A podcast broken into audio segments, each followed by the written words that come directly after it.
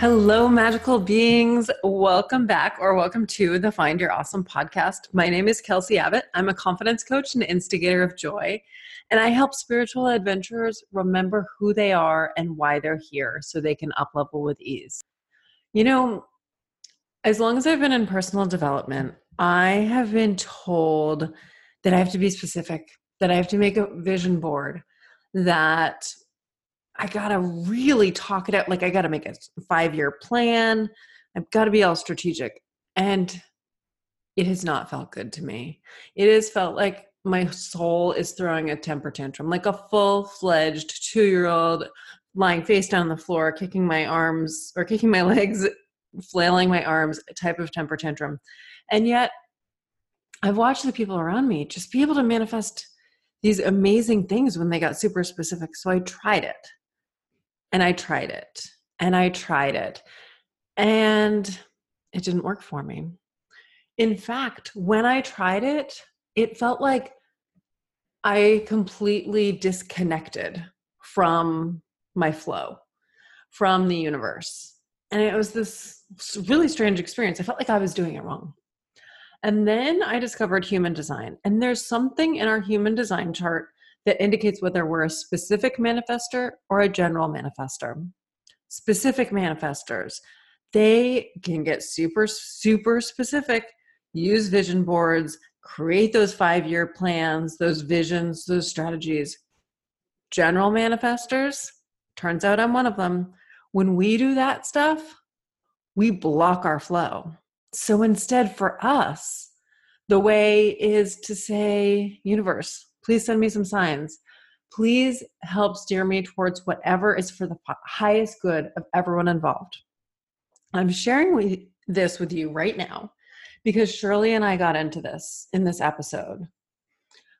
We talked about what we learned from Tosha Silver's work in It's Not Your Money and Outrageous Openness, and also from Florence Scovel Shinn's work, which is The Collected Works, is what I'm reading and it's all about offering. And shirley shirley inspired me so much during this conversation.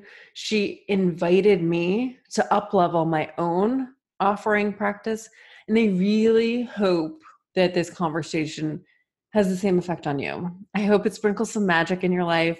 I hope it makes you giggle. I hope you feel shirley's light.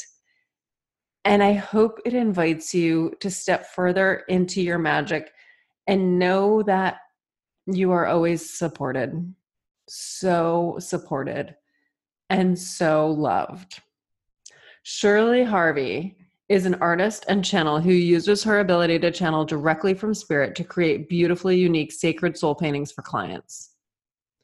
Throughout all of her work, Shirley has been fascinated with capturing the true soul's essence and exploring the light and the dark aspects of our true nature, bringing all our parts back home to ourselves.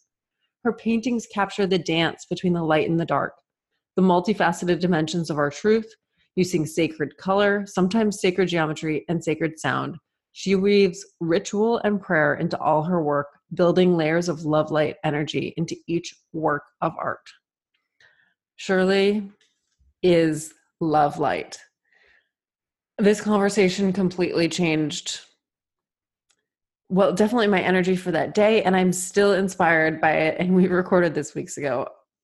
My friends, I just, I can't wait to hear where this episode takes you. So please reach out to me and Shirley on social media. Share this episode, tag us. I'm at Kelsey Abbott CPC. Shirley is Shirley Harvey let's have a conversation. Let's step into this. Let's recognize that we are all different. And some people have this ability to manifest super specifically, and some of us don't. And every single way to do it is completely magical and completely aligned. That's all I got for you now. Enjoy this conversation. Go forth and be awesome.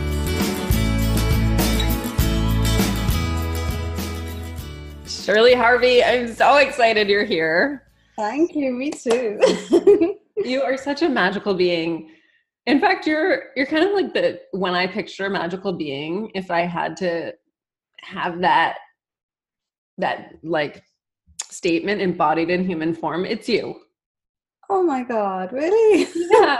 Yeah. wow. That's I remember when I first met you, I was like, oh, look at that light. You're just like a bouncing ball of light. And I I love it. wow, thank you. That's that's so like just blown my heart open in such a beautiful, magical way. So thank you. You're welcome. I'm it's an honor to know you and I'm so excited to share you with all the listeners. Awesome. Show away. all right. All right. So let's start. You've been doing these incredible paintings. Yeah. You're sharing you've you've got some really cool videos of your process of doing it. Um and I know people are commissioning them. What is this all about? You put so much magic into it. What are you doing? So I worked out and realized um, through a process of doing um, sort of rediscovering art, which I'll share with you later if you like, because it's a super interesting story. But I discovered that I could channel through my paintings. Like I could be the channel of whatever needed to come manifest into form onto paper. And, uh, and then I realized that I can actually do this for people. So I can tap into like your soul's highest essence and then I can create that as a visual piece of artwork for you. How did you discover this? Okay, so I need to go like so far back for this story to emerge. Like I did my my degree was in fine art. I was always encouraged with my art. It was all I ever did as a kid, but I was always told like enjoy it now, you won't be able to do it when you grow up. Like you won't make money at it, it won't be anything you can do And so I did my degree, and always, even my degree show was about coming home to myself. It was about finding this, like going on this journey and then finding the soul within me.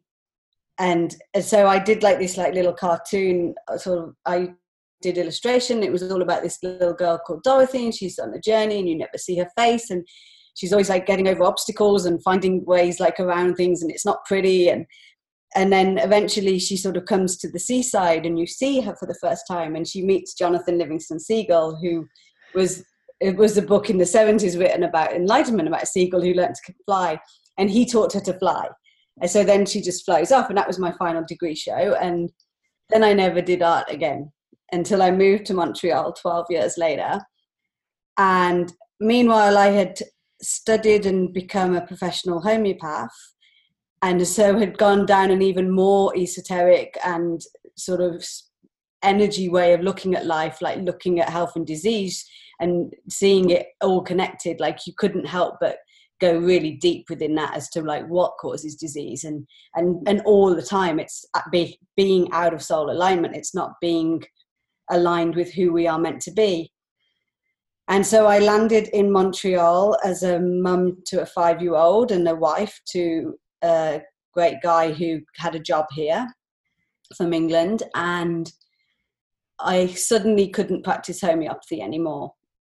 And before I'd left England, I did this like nine month business mentoring, wanting a business that was more authentic to me. And the answer, like I got the answer literally on the last like day of that mentoring. And it was like a week before I flew out. And I literally just turned around to the mentor and said, I don't want to be a homeopath anymore. I want to be an artist and then we flew out to Montreal, and then I couldn't be an a, a, a homeopath here because I couldn't like there was too much red tape to jump through. And I remember, uh, so a little bit of back backstory. Within two months of landing here, well, even less than that, we landed in mid-November, and by December, January, me and my husband had started the process to split up. So we had come as a family, and within two months, we were splitting up. Um, and I remember just feeling completely lost, forlorn on the other side of the world. My family had pretty much disowned me at this point because they were super angry about it and they didn't understand. And and I remember just getting this message in my head like, go to the park and take some scrap paper. And I went to the park and they said, and I sat on a bench and they said, look down at your feet. So I looked at my feet and there's a pen and it was like pick it up. So i picked it up and i'm like you know sort of schizophrenic at this point. Like all these voices in my head stop it. And and, uh, and they just said start drawing. And the pen had like was just an old like ballpoint pen that was running out. And I just started drawing and it was like it was like my body was taken over and spirit had hold of my hand. And I was just doing these spiral spiral, spiral after spiral after spiral, never taking my pen off the paper. And I'm like watching this process happening in front of me in like sheer disbelief. And there's a guy on the bench doing the same, like looking at me like I'm crazy. And I'm like, oh, no, I know. I feel it too, don't worry. and then I drew this snail from the most amazing perspective that I would never have chosen. And I remember just thinking, like, holy, holy moly, like. You, you can swear. Okay, I'm trying not to because my son is now making me do a chicken dance every time I swear. Because he swore at me the other day, and I'm like, whoa, this has got to stop. And so, and uh, and then like Spirit stayed with me a few times and would do these paint drawings with me and then they got worse and worse until i was just scribbling on paper like looking up at the sky going come on make my arm work and the message was like they i don't need spirit i can do this and then i started just drawing myself and i opened up two etsy shops and i used to do um I, one of my etsy shop well both of my etsy shops were animals doing human things so i had like I had like a menagerie of all these beautiful watercolor animals, like very realistic looking animals, but sat there like drinking cups of coffee in coffee shops or skateboarding or riding bikes or reading a book. Like, really, you know, I used to explore like the aspects of humanity within animals. But it was like whenever I drew an animal, I would never really know what was going to show up on the paper. And then this little character would suddenly appear and the minute i painted his eyes it would be like oh hello there like who are you? And so i, I learned like very quickly that i wasn't these weren't coming from me but through me. And i was just the perfect channel to bring them into manifest form and then when i last year i started working with um amazing woman coach tamara arnold who like really helped me sort of find my own stardust and and I just said to her, like, I have this whim of wanting to do large abstract paintings. I've never done them before. I, I, I just have this whim that I'm gonna, I want to do, and I, and then I did it, and I was really good at it. Like, like it seems to be the case whenever I start anything with, uh, like art, I'm, I can just do it straight away, and, and then I could see these the, the, light coming through, and I could feel the essence of the, what I was painting, and I felt very much like each painting was a channel of like a specific person or energy. And then they were finding those homes, and then I started taking on commissions and doing it for people as well. And so I've just realized that I can do that. One of the ones I've just done, I actually even was able to channel light language while I was doing her painting because that's what her painting needed so and they had it had like layers and layers of different sort of crystalline light and different colors and and there's like times when I was just meditating in front of it, just sending it pure unconditional love. And so these the layers build up, and then I can do these paintings. So it's like it's pretty, it's pretty awesome, and it, each one's like a new discovery. So um, yeah. Okay, wait. So right now, people are probably like, "What do these look like?" So how can they see them? See some of your works? Uh, ShirleyHarvey.com. Okay, we'll get we'll get yeah. into all of your stuff later, but just if you're like, I need to see some Shirley Harvey work. Yeah. Go to ShirleyHarvey.com. ShirleyHarvey.com and Instagram is at Shirley Harvey too, and you can even see some of the animals on my Instagram account if you scroll down far enough. Like, I mean, I don't do any of that now, and that's not online line now, but you can see some of the ones I used to do. Um, I've even written books and illustrated them myself. Again, exploring about coming back to our soul, coming back into alignment with ourselves, and and including all the parts of ourselves. So with my paintings, very much they are a play with light and dark. There is this essence of of the dance between the light and the darkness and again it's about coming into alignment and and acknowledging all the aspects of ourselves because then we're whole and complete. But we're never whole and complete if we're judging our anger or if we're judging our depression or if we you know feel like that's not allowed. We're not allowed to feel fear. Like you know i feel I, I think that sometimes the law of attraction and spirituality has not done people favors in the sense that people want to kind of they think they have to be positive all the time. And then it's like, well, no, like you're allowed to feel really deep grief. And I have had so much deep grief, you know, like coming to a whole new country on the other side of the world and pretty much being completely abandoned, which was my biggest fear. You know, uh, like there was huge amounts of lying on the floor crying my eyes out that I needed to do before I could get to this point where I can do this and bring this light to the world. Um, and and the other beautiful thing was I downloaded at Christmas that um, these these paintings form light grids at heart level. So we have the light grids at high, like at crown level and higher above around the earth, and then we have our heart and like, like through our creations, it's like the extension of our heart chakra and so when we're producing our creations whatever they are it's like connecting the hearts around the world and and and to me the paintings they're forming light grids wherever they are. And that was a very clear message that came through to me that you know these works are light grids. And not to worry about who has them and where they are but to trust that they're always in the right place at the right time with the right people. And so that's super like it's magical. It's like I feel super honored to be part of this and to be this channel for it. But I don't feel it's no, it's not me. It's just I'm able to completely get myself out of the way to do that. Mm. And if only I could do that in the rest of my life, everything would be awesome. well, what enables you to get out of the way when it comes to your art? I think knowing enough about the process and seeing it with my own eyes when I'm in the way as to when I'm out of the way. Like I can see very clearly on the paper the mess I'm making myself when I'm trying to control. And I guess it's kind of like the metaphor for life, isn't it? It's like when we try and micromanage everything, it's like we spend our whole time like grasping and clutching and uh, everything and everything and trying to micromanage, and all we're doing is making a bigger mess. Mm-hmm.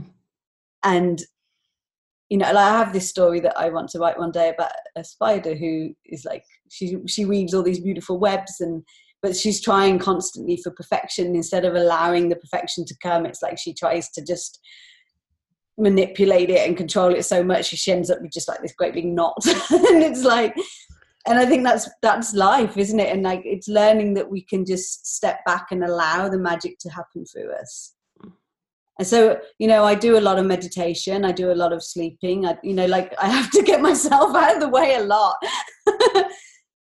And you know one of my favorite things is like when i'm uh, in a big creative project like just actually how much time i get to nap and sleep. Because it's like that's what takes me out of the way and then i wake up and i come around from my meditation. I mean i like to meditate and fall asleep at the same time.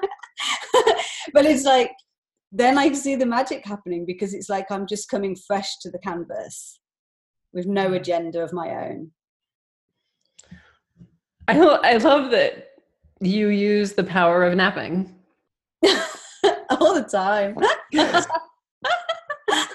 I was like, I had a hairdresser's appointment this morning, and it was like, oh, have I got time before I meet with Kelsey? Let's have a quick nap. And I was like, no, not really but it's like you know and I, I can almost feel sometimes my consciousness being taken out of this world.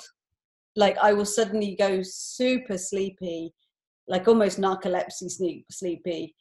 And it's like i literally just feel like no we, you, you're needed to be doing something in a different dimension right now or you're not needed in this dimension. And it would be like boom and i'm gone.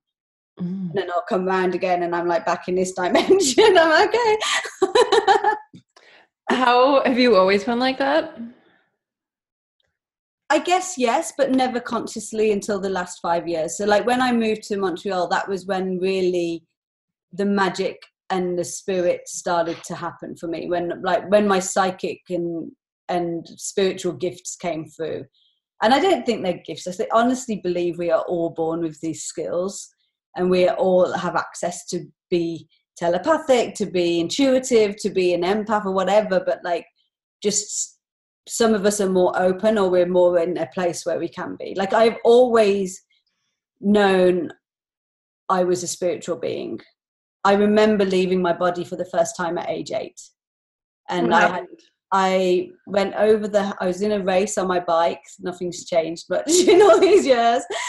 Still love my bike. And I went over the handlebars and I knocked um I knocked all my front teeth out and pretty much like scraped my wrists and knees to shreds and and these were adult teeth as well. So and i at that point went straight up out of my body and watched myself be picked up by this girl from the neighborhood carried home. I like watched the whole day and process going to hospital everything.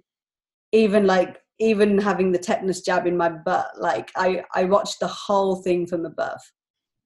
And and then I've, I've often left my body um, and it, in my 20s it used to really freak me out. I used to have a lot of panic attacks about it.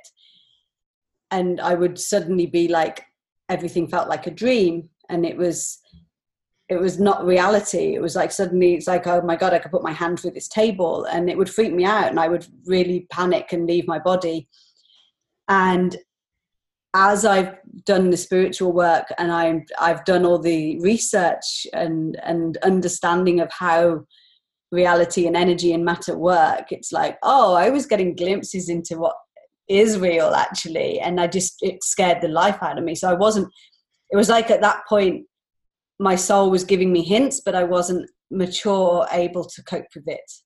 So it, would, it literally almost sent me insane. Like it sent me into huge fear whereas now i have this level of maturity and understanding that i'm like well of course like like there's there's no like this is just energy it's just energy vibrating at different densities of course if i wanted to and believed i could put my hand through this table and like but i'm choosing this 3d reality so because there's work to be done here what is your work to be done here yeah still figuring that out do you have to know what it is I don't no, no flipping clue. Honestly, sometimes I want to grab God by the throat of the neck and just go, "What the fuck? like, what are you doing?" well, I love the fact that you were you were brought to Montreal. Yeah, it's like you had to do your your big. You had to return to art here. You know what? And it's Montreal. so funny because we were due to go to Australia and that fell through. And then one day Chris comes home and says, what about Montreal, Canada? And I just, I literally just went, well, that's okay then, because that's my spiritual home and that's where I need to go heal. And then I looked around in disbelief, like, who just said that? Like, who's just speaking through me? Show yourself. and it was just this, it, it was like, it was like my soul just like leapt out of my voice and said, boom, that's your home. And and the minute I stepped off the plane, it was like, boom, I'm home. And I never, ever, ever felt like England was my home. I never felt like I fitted in. I still don't. I still really struggle around British people. Like I've got a few British friends here, and I'm okay with like, but I generally I still don't associate with that culture and with, and I don't know what it, what the difference is or what it is about this place, but it's a different feeling. And I don't think I would have ever been able to make the choices that I chose, which was to leave my marriage and which was to go back to art had I stayed in England, because it wouldn't have been the done thing to do. And, you know, like I made the choice to be a single parent and leave a great guy, like a great guy. But I just didn't love him and I couldn't love him how he deserved to be loved. And so I I made that, you know, I remember feeling like I was standing on the edge of a cliff with like all of the biggest fears, like in the shape of the biggest, scariest monster, like looming over me. And it was like, I just had to jump off that cliff. And uh, it took a very long time to realize that I'm not falling still and that I was actually kind of, I've been flying for a long time. And, and also, also realizing that like, all I needed to do was actually just put my foot down onto solid ground and kind of just go, yes, I'm safe, I'm okay. How did you do that? um, how am I doing it? I feel it's still a work in progress. Um, a lot of a lot of deep questioning in my faith, and I got help. You know, I got. I, there's a woman who does angel readings, and I had help with her. I met with another woman at Channels the Collective. I think you know both of them. Um, I had help with these, and I've got you know, and I've also sought mentors that can do the spiritual aspect as well as the business aspect. And so I wasn't just, you know, like I, I was. It was really important for me to sort of find a business that had that the capacity to hold what I am spiritually because that to me is the work I'm here to do. Like I'm just a light worker. I do a huge amount of energy work and clearing and holding space that doesn't get shown in the outside world. It doesn't get seen by anybody. A lot of the healing I do, I'm always aware it's collective healing. And that it's just that I'm bringing that level of consciousness to the collective. And that that's my role here. And that, like what i what i do outside of that like my business and stuff is almost like just it's like a play. It's like fun. It's almost like yeah yeah yeah you can pretend that that's your real work but like you know and and you and i'm still i bring that into it like so it's all the same stuff i do and even when i talk to anyone in the street it's like you know like come back to alignment with yourself and i think that's the golden thread that runs through everything i've ever done and everything I've ever studied or thought or believed or created in my life. How so? You told us a little bit about like your bike crash as a little kid. Then then what happened? How did you like what's it like going through like your teenage years knowing you're a spiritual being? Well, I don't think I do you know it's it's it's weird because I don't think I had consciousness that I knew. So I just, like, I've always had this knowledge that I don't fit in or I'm not like other people. Mm-hmm. Um, and like when I was, I was pretty much raised by my older sister. God bless her to this day. Like so grateful for that. Um, and then when I was eight, she left home because she was ten years older than me, and left me at home with like my next older sister and my younger brother. And they basically sort of turned on me at that point and i really never understood why by the time i was 14 i'd become really good friends with my older sister and then we discovered nightlife and partying together um, but I, I never kind of like I always was the oddball at school. Like we, you know, like we would get on with the cool girls and the girls that would likely beat us up if we didn't get on with them. And I remember learning very quickly to make friends with the people that would beat me up. and so like kind of was like on the outskirts, like, you know, the bit of the indie kid. And, and I just have always done my own thing and been okay with that. Um, but then it was, I think when I went to university and I, I remember reading Jonathan Livingston Seagull when I was like 17, and that just really struck a note. And I, by that point as well, I was doing a lot of drugs and doing a lot of hippie stuff, and so I was opening my life up to that. But again, it wasn't full consciousness until maybe my late, late, late 20s, 30s, 30s and 40s. 40, I'm only 41. I feel like I've lived so many lifetimes in one. I feel like you have too. I yeah. feel like you have lived so many lives before this one. Yeah, I, I feel like that. And I don't, I feel like this isn't my first time by any means on planet Earth, but even in my own life, I feel like I have reincarnated several times. I feel like almost like the the high the next higher level of my soul has come in and it's like so it's very hard to remember like my past and my childhood and what happened. Like there's these key points but it sometimes is like looking at someone completely not me completely different and yeah. Uh, that resonates so strongly with me. I have a really hard time remembering like last week because that was completely different time yes and i feel as well like as we progress on our spiritual enlightenment and as we become more and more aligned with our soul's calling and uh, like our true soul, it's like we accelerate. It's not like life speeds up, but it's like the the processes accelerate, and so we're living in this highly ex- accelerated thing. So I can literally feel sometimes like I've lived a lifetime in a day. Mm. And someone like I can see my partner in the evening, and he'll be like, "How was your day?" And I'm like, I can't even remember the things I've done because each thing has been this whole huge spiritual up leveling in it in and of itself like every five minutes sometimes and it's like yes. oh my God, yes thing. it's a gift it's such a beautiful thing mm-hmm. you know like and knowing that i mean i think there is that period where you feel a bit like a manic like bipolar because you're sort of up and down and up and down sometimes but that's kind of better than where I was maybe five years ago, where the downs were like a good year or two or five years long, you know, and it was much harder to pull that, pull myself out and come back up. Whereas now it's like whoosh, like oh, you're like a bouncy ball. Yeah. Yeah. I want to back up to your life as a homeopath. okay. what, what drew you to that?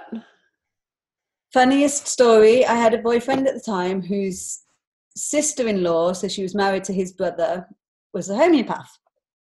And one Christmas, we, the family were all together, and I don't really know this woman. She's like, she's another sister in law of the family. And and we, she decided she wants to go shopping in the Christmas sales. And I thought, well, I'd rather do that than hang out with like the, the family because I don't really know the family. And I thought, well, I'll go Christmas shopping with her in the sales. And and so I started talking to her, and she told me her story. And she'd had chronic MS, was in a wheelchair, was on like like an iron lung, told she was never going to walk again, that she'd have to have steroids, and she was being really bullied into taking steroids, and everyone was sort of forcing her to go down that route. And then someone bought her a book called Alternative Ways to Deal with MS and in there was a chapter on homeopathy and she found a homeopath who used to used to be a doctor a general practitioner.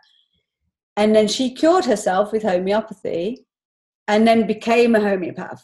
And so she worked she was a homeopath. She also taught at the homeopathic college where they lived and her the reason why she'd married her husband was because he was the administrator at the college and uh, so she'd met him there and and I remember being fascinated by homeopathy and feeling like it made so much sense. And then my dad is a quantum physicist and a mathematician. And I have a very strong scientific brain as well as artistic brain. My brains are very equal. So I can equally go off like nerding on quantum physics as I can like going, you know, wafting incense around in the crystals in the other direction. I can do both very easily and one thing I realized as I've got older is that me and my dad have come to like the same conclusions about life, the universe, and everything, but from different points. It's almost like you know this sort of apple shape, like coming round to the center again. And I remember being in a petrol station in England, and I saw a book on homeopathy that was like two ninety nine, like maybe about four dollars or something. And I bought it and I just started reading it and it made so much sense. And I still use that book more than any of the textbooks that I bought after that, like these huge volumes, and I've still got my little two ninety nine. and that's still my go-to guide whenever I need to know anything. Um, yeah, and so just curiosity. I literally followed that little breadcrumb trail of curiosity and whim. And I know that when I do that, that's when magic happens. So Yes. Yes. I, re- I just was reading like um oh someone shovel the woman who wrote Game of Life and how to play it, and I was just reading one of her her other books like the complete works, and she just said like she said something like never never disrespect a hunch. and okay, I have to hold on right now. You're the third person in 24 hours to mention that book ah, Oh, you've got to get it. It's such a good book. So apparently, Universe, thank you very much. Well, it's it's very religious language heavy because she uses the scriptures, she uses the Bible as her. She basically says like all the answers to spirituality you could ever ask for, like they're in the Bible. Mm-hmm. But so the language is very Bible-esque. So you just have to get past that. But there's another woman, Tosha Silver, who's written outrageous openness and it's not your money and change me prayers and, and another book i think and she again takes this it's the same premise she's completely you know takes what um the, the game of life woman i can never remember her name Florence Scovel Florence Scovel i think like it's the same thing it's the same theory and and actually i read her tosha silver's books back in february and my life has completely turned around in three months by being able to offer. So she just talks about offering everything back to divinity and everything, even our inability to let go, even our inability to to offer. Like, you know, sometimes I'm like, I'm so fucking angry now. Like, can, I'm giving this to you, God. Like, I I don't want to carry this. And and actually, like, I think even in the Bible it says, like, you know, like cast your burdens aside. Like let god carry them for us. And yet we try and carry everything. And i have i have just stopped carrying anything. And i have had so much magic show up in my life in the last few months. And even to the point where one of the mornings one of the nights i was texting my guy so even he's coming to my life at this point and and I was just like, oh, I'd quite like to go for brunch tomorrow. And then I was just like, on for you, God. And then he just sends a text going, do you want to go for brunch tomorrow? And I was like, huh, yeah. And then I was like, huh, I quite fancy a hike too. And I was like, one for you, God. And then he was like, the next sentence was like, do you want to go for a hike afterwards? and he was just like, huh. it's kind of magic. that is amazing. Oh, I love that. And it's funny um, because like there's certain things in my life that I'm still struggling to let go of every day like that are really huge stresses for me but i'm i am it's almost like this day my whole dialogue has changed from one of like how can i do this? How can i do this? to one of this is for you god. This is for you god. This is for you god. And the lightness that's coming into my life that i feel and and just this the, the, you know like it's not like I'm passing the buck because when I know I, when I need to act, I know I act and I do it. And it's so different from the hustly acting of like, oh, you know, I've got to do this. And everyone talks about divine inspiration, and I've always had it, but I've never felt it to the degree that I can now feel it since offering everything. How scary is it to offer things?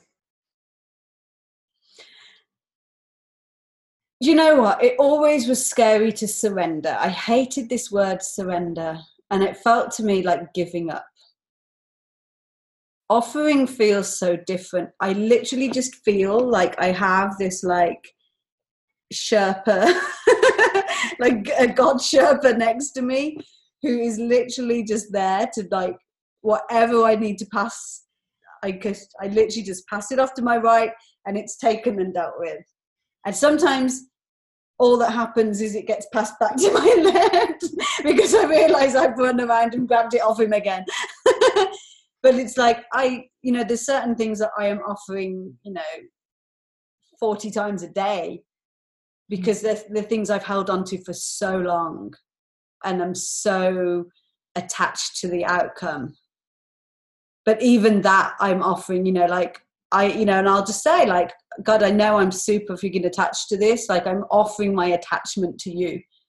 Like, let's just start with that. the, I'm just soaking in your words. It's so inspiring. I, too, am obsessed with Tosha Silver's work, and it feels so good to me. Just everything she says is like, it's like permission to breathe, kind of. Yes, and that that exhale, like I remember having to learn to inhale and to receive, but the exhale, it wasn't until I read Tosha's work that I did the exhale, and it was like, like I don't need to carry this. Yeah. And I don't know how it is that she words it, but there's something about the way she words it that, again, for you, like it just sunk in for me and and she talks about just being like a new way of life and it's like a game like just play it and see what happens and it was like i and i had so much happen in the first two months. Like you know lots of silly fun things like the hike and the brunch and you know but you know even now like i'm i offer my orgasms. I offer my sex to god. Like i'll be in the middle of making love and i can feel my mind getting in there. And i'm like no like i'm offering this back to god. Like i'm offering this to you. Like and i offer my relationship i offer any money that comes into me i offer it back like you know made like this isn't mine. I'm just a custodian and a channel for whatever needs to happen through divine will. And it's just so releasing to be able to offer it all back. Even even my menstruation like so I, i'm i'm going to talk about this because Tamara said I should talk about this when I met with the other day. But I'd started reconnecting with my yoni and doing yoni whispering, like really sort of tapping into my yoni and trying to reclaim this part of me. And part of that process has been sort of like being okay with my menstrual cycle. And so the last three times I had a period, I did um, a vaginal steam right at the end of it um, which felt very sacred and beautiful. Um, and I, it started because I'd had this really awful, like the worst period of my life ever, a few months, like three or four months back, and it was so bad. It was as, it was as bad as giving birth, and I've given birth, and it was as I was howling, unable to get up off the floor, and I ended up lying in my bed and I just went so into my womb. I put all of my attention into this sacred space within me and just breathed through basically. It was like a labor pain. It was so horrific. And I ended up just falling asleep and and it was okay. And then, and then it, it passed and it felt like, I don't know, it just felt like bringing such awareness to it.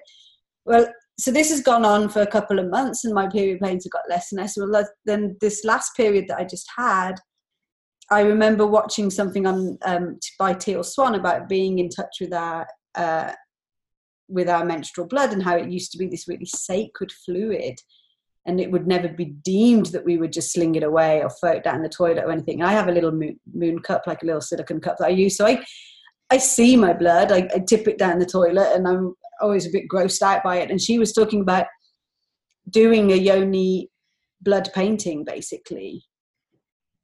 And the minute I heard this, I was like, "Oh God, fuck, I've got to do this." like I just, I knew I had to do it, and I was just like, oh, "I really don't want to do that," but I just knew I had to do it. And it was so interesting how, as I sat there with this little cup of my blood, totally disgusted and shamed and grossed out by this beautiful sacred fluid that I had produced. Like our blood contain like when we our period blood contains like all of our stem cells, like thousands of stem cells or whatever, like something crazy like that. It's super sacred. It's super nutritious. Like it, we sh- like in the olden days, it would be offered back to the earth. It was a sacred thing, and I sat there with this part of me. And again, this is back to me, you know, accepting all the parts of ourselves. Yeah. And I'm 41 and I honestly just had the first period of my life that I've enjoyed. Mm. And I have my little painting. The, the, one of the paint, I actually burnt two. So one I just was like, I don't know what I'm doing. This is so gross and then and then I did a really beautiful one, and then I did I just literally covered the paper in my blood on the last one, and so the there's one beautiful one I've kept that I really like, and then the other two I I I burnt, and then I offered the ashes back to the earth, and then I tipped the remainder of that blood back to the earth, and I offered it back to God. But then I was super conscious through my whole period, like every time I emptied my little moon cup, I devoted it back to God and just said, This is for you, God. And it honestly was the most powerful and gentle healing I've ever had that was so quick. It was like literally this process of like disgust and shame and being you know quite horrified by the and grossed out to suddenly this beautiful acceptance and warmth like spilling over me of just like this is who I am I am a woman and I am a creator and I have the power of like that is regeneration and death every month. Like, whoa. No wonder men have like scared us into that submission for the two millennia. That's so powerful, Shirley. Thank you for sharing that. Yeah. So I don't use my bloody menu in my other paintings. but I honestly recommend it. Like it's something you should try because it was super powerful. That's fascinating. And such a beautiful, instantaneous healing because I feel that sometimes healing can be very traumatic. Yeah. Yeah. There was nothing traumatic about this. It was just like this almost like a I felt like a hot chocolate had just gone down my insides and just like made everything all right again. but oh, what a beautiful image. The whole yeah. thing is so beautiful. Yeah. And yeah, it's I mean, we it's death and rebirth every single month. Yeah. How cool is that? Yeah. And we call it a curse. Mm. We're so disassociated with our bodies and ourselves. And even if we think we're not, we're still, there is still this level of repulsion and shame that we have to like hide this. Yeah. And you know, for me, that was super powerful to just kind of claim that part back and kind of say, this is me, this is who I am. And, you know, and I'm super lucky. I have a partner who was, he was like, I was able to share with him and he was able to appreciate it and not be grossed out himself. And like, it was, yeah. But like, I mm. think it's sad. Like, uh, I shouldn't be nearing menopause before I suddenly enjoy a part of my life as a woman. And I feel that as women, we are doing such a disjustice to ourselves with that. And so even if even if like I never told this story and it was just me, I feel like I collectively did a huge healing for the collective with this work. Because that will ripple out. And even as I speak now, like that's even more powerful. It's like boom, boom, boom, boom. Like Yeah. Um, I, I'm just going to share this while we're recording. I just got the hit that maybe there's something for you there in leading workshops or something along those lines. well, we've got a bit of work to do before I get to that level of comfort with it. but yeah, I mean, for me, it's the same work. It's it's that golden thread running through everything I do about bringing you back to yourself. And that's what my paintings do. They they reflect back your highest version of yourself, your highest essence. So that you have no choice but and they almost hold you to it. You know, like I can see the transformations happening in the people that have my paintings. It's like it's like get out of the way you like world because like this this the energy is coming through whether you like it or not and most of it you know and it's always a yes i do like the actual final thing it's like and you they hold the highest essence because it's like we are embracing all the parts of ourselves and that's from the anger or the shame or whatever to our own menstrual blood and all of that stuff like it's like no we need to reclaim that and reclaim who we are mm. and no one's going to give that us we have to do that ourselves and we get helpers like you. Yes, people who can hold that image and hold that higher vibration. And then then it's like the rest is easy. You know, so what my paintings do is what a coach does, but I don't have to be in the room. right. And I have no idea what a painting because I haven't asked you for a painting yet. Um, but I have no idea what it would look like. And I imagine you have no idea what it would look like yet. No, and it's so interesting because it's like I don't have much idea, and then the downloads start happening, and then I start getting the hits, and so the one woman that I just worked with, it was like she'd said she wanted a painting, and then she'd sat on it, and then I'd I'd just like carried on doing what I do and not really thinking about it, and then suddenly I started getting download after download after download, and I literally just had to message her and just say like uh, I think your spirits are wanting some movement here. like I, I, feel like because I'm getting all these downloads, Uh, we got on Zoom, Zoom, so Zoom, we got on Zoom and had a quick chat. Um, and everything I downloaded was what she had in her mind, even with the exact sacred geometric form that she wanted on her painting. And it was just super interesting, like you know, like to me, it's super magical. And even as I'm painting it, I mean, there's always this terrible period between like the first paint stroke and the end where it looks awful. And I, I share it on facebook. I share the process. I'm not ashamed of the crappy middle bit because isn't that how most of us live our life? Yes. Aren't we all the crappy middle bit most of the time like just trying our best? And so i share the crappy middle bit but yeah it, it makes me cringe and heave sometimes but i know that that's me being in the way Mm. Yes. So that, like just get myself out of the way and trust, trust, trust, because it always comes good and it's always more beautiful than I could ever imagine. Trust like a mofo.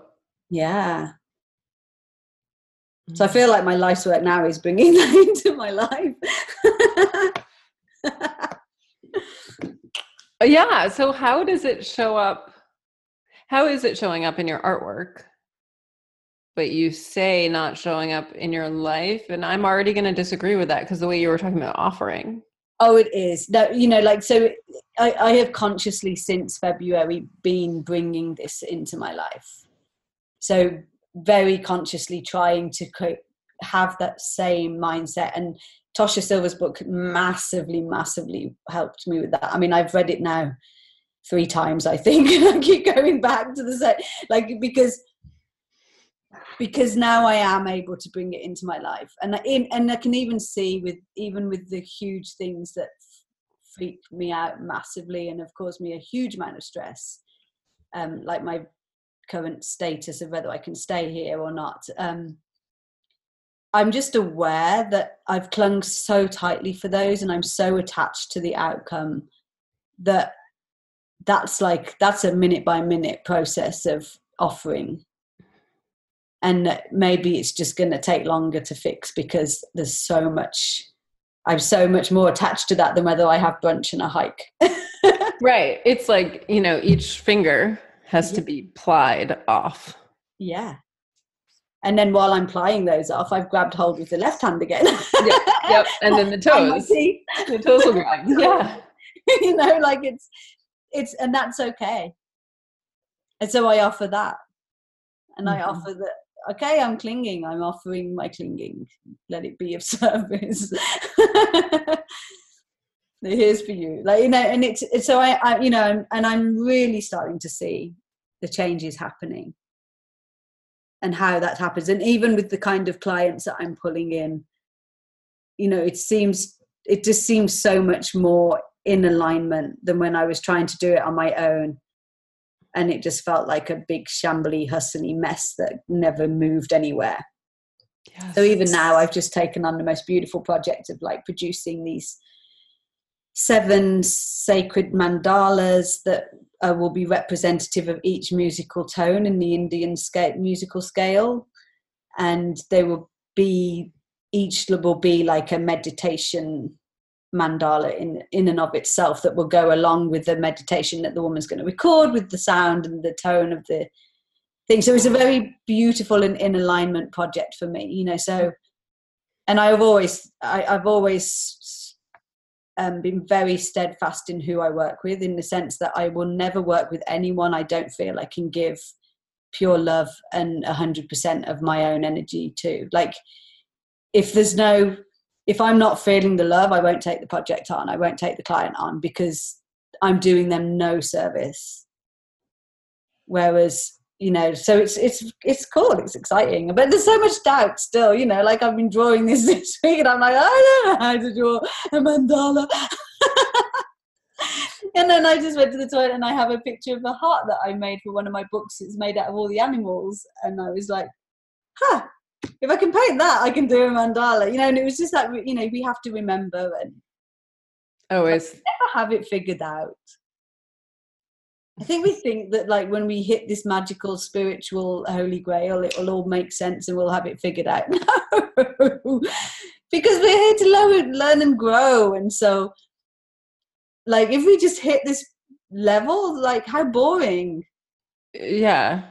Like yeah, we have to like keep falling down, remembering and trying again. Yeah, and, it, and to offering. me, it's like we're constantly spiraling on up. And mm-hmm. I mean, mm-hmm. I think I talked about this with you before, with the like how that's also like the periodic table. It's like we have this from birth like through to death and we just constantly spiral on up and it's like the seven layers of consciousness there's like seven below they talk about in seven up but it's all the same there's this constant spiraling so even if we think we've fallen down the same hole again and so this is this is how i used to see it like with with when i was treating patients with homeopathy too it's like it's like a record going round and round but like imagine it spiraling up but there's a groove there's a hole like a scratch on the record. So mm-hmm. sorry, I don't know. In the old days, when we had records and record players, and it, the needle would get stuck in the scratch and would keep jumping. And it, so to me, it's like we just have this like little groove that will be our thing that trips us up. So for me, it's abandonment and and feeling abandoned and and I'll keep coming back to that. And it will never like does it heal? I think it gets it does heal, but there's so many different layers and levels to it. And so that's when I also feel like you reach a certain level of evolving upwards that you then start on the collective. And so then that will keep coming up again. But it's like to me, then it becomes very like this is collective healing. This isn't me now. This is this is my trigger, but there's, there's so this is so much deeper than my lifetime, I feel that it's like I'm doing this in all directions of space and time and for all the collective. And that's a beautiful gift to have. How do you, what's the difference? Like, how does it feel different for you when it's for you or for the collective? I feel there's less victim. Mm. And also, I can very quickly change victim mentality even by just declaring it's for the collective. And i can just i can just hold that space. And because and again i think because i've always had this awareness that life is bigger than me and that, there is this like i am one with everything and i'm you know it's that's always been this kind of default setting. So I'm able to, I think, kind of realize that as a truth, so that when I am in in the throes, and don't get me wrong, I'm no flipping saint. Like I'll roll around tantruming like the best of them. clinging to victim mentality. I mean, that's one of my best things I do. Like, I should have an award for being a victim. like, but I'm then able to realize that the deeper truth is that there is a collective here. And so even if even if i don't feel that i can remember that and then it sort of pulls me up out of it. Mm. or it just it becomes less personal. Right. It's less about god punishing me and more about me doing some important work here. And so that just automatically gets the ego like shifted yeah that's actually in terms of the seven energy levels, that's an easy way to step from level one to level four. Yeah. Level one is victimy, level four is doing things for others, healing others, serving others. Yeah. And I just, I feel like you just naturally, when you've revisited the same uh, again and again over and over again, it's like you just get to a point where you kind of know that you've dealt with this enough that like there is only one other explanation for this still showing up which is that this is your thing this is what you're helping heal and you know lucky you you've had lots of practice. You've been training for this. Yeah yeah so get on with it. Go deep down like you know and, and feel it. Mm.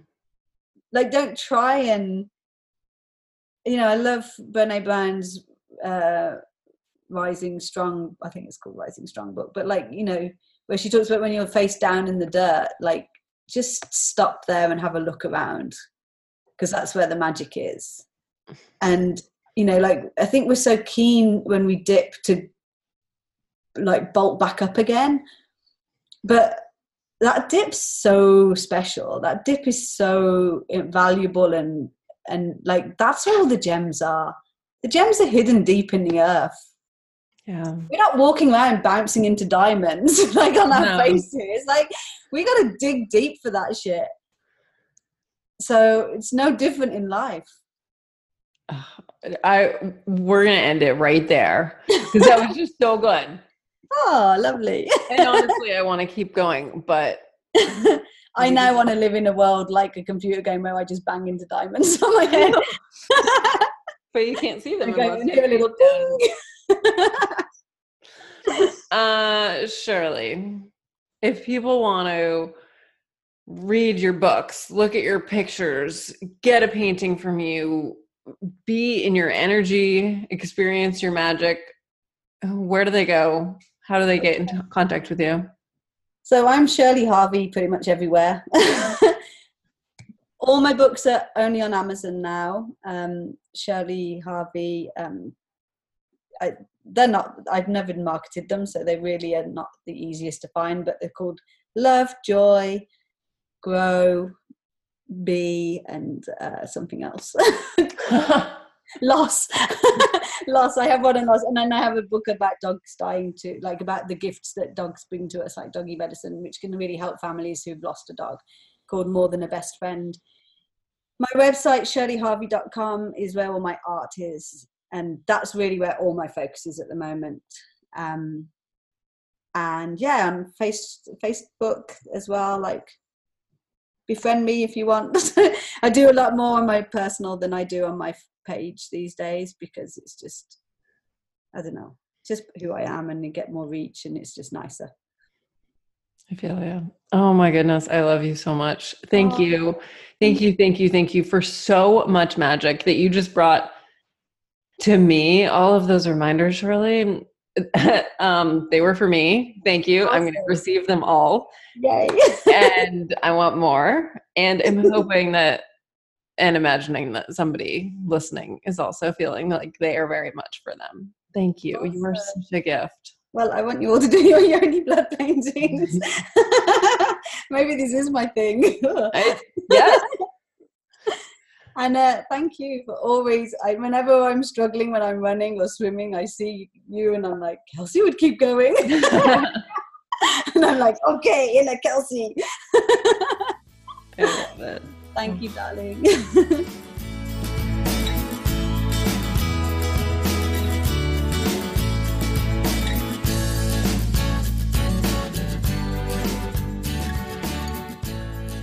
Thank you so much for listening. If you'd like to continue the conversation, please head over to Facebook and join the group Find Your Awesome with Kelsey Abbott. It's free. And if you want more than that, go to my website, kelseyabbott.com, and there you can sign up for my newsletter and get a series of free guided meditations. And I would really appreciate it if you could head over to the podcast app and leave a review of the Find Your Awesome podcast. Your reviews help other people learn about this podcast. Thank you so much. That's all I've got for you, friends. Go forth and be awesome.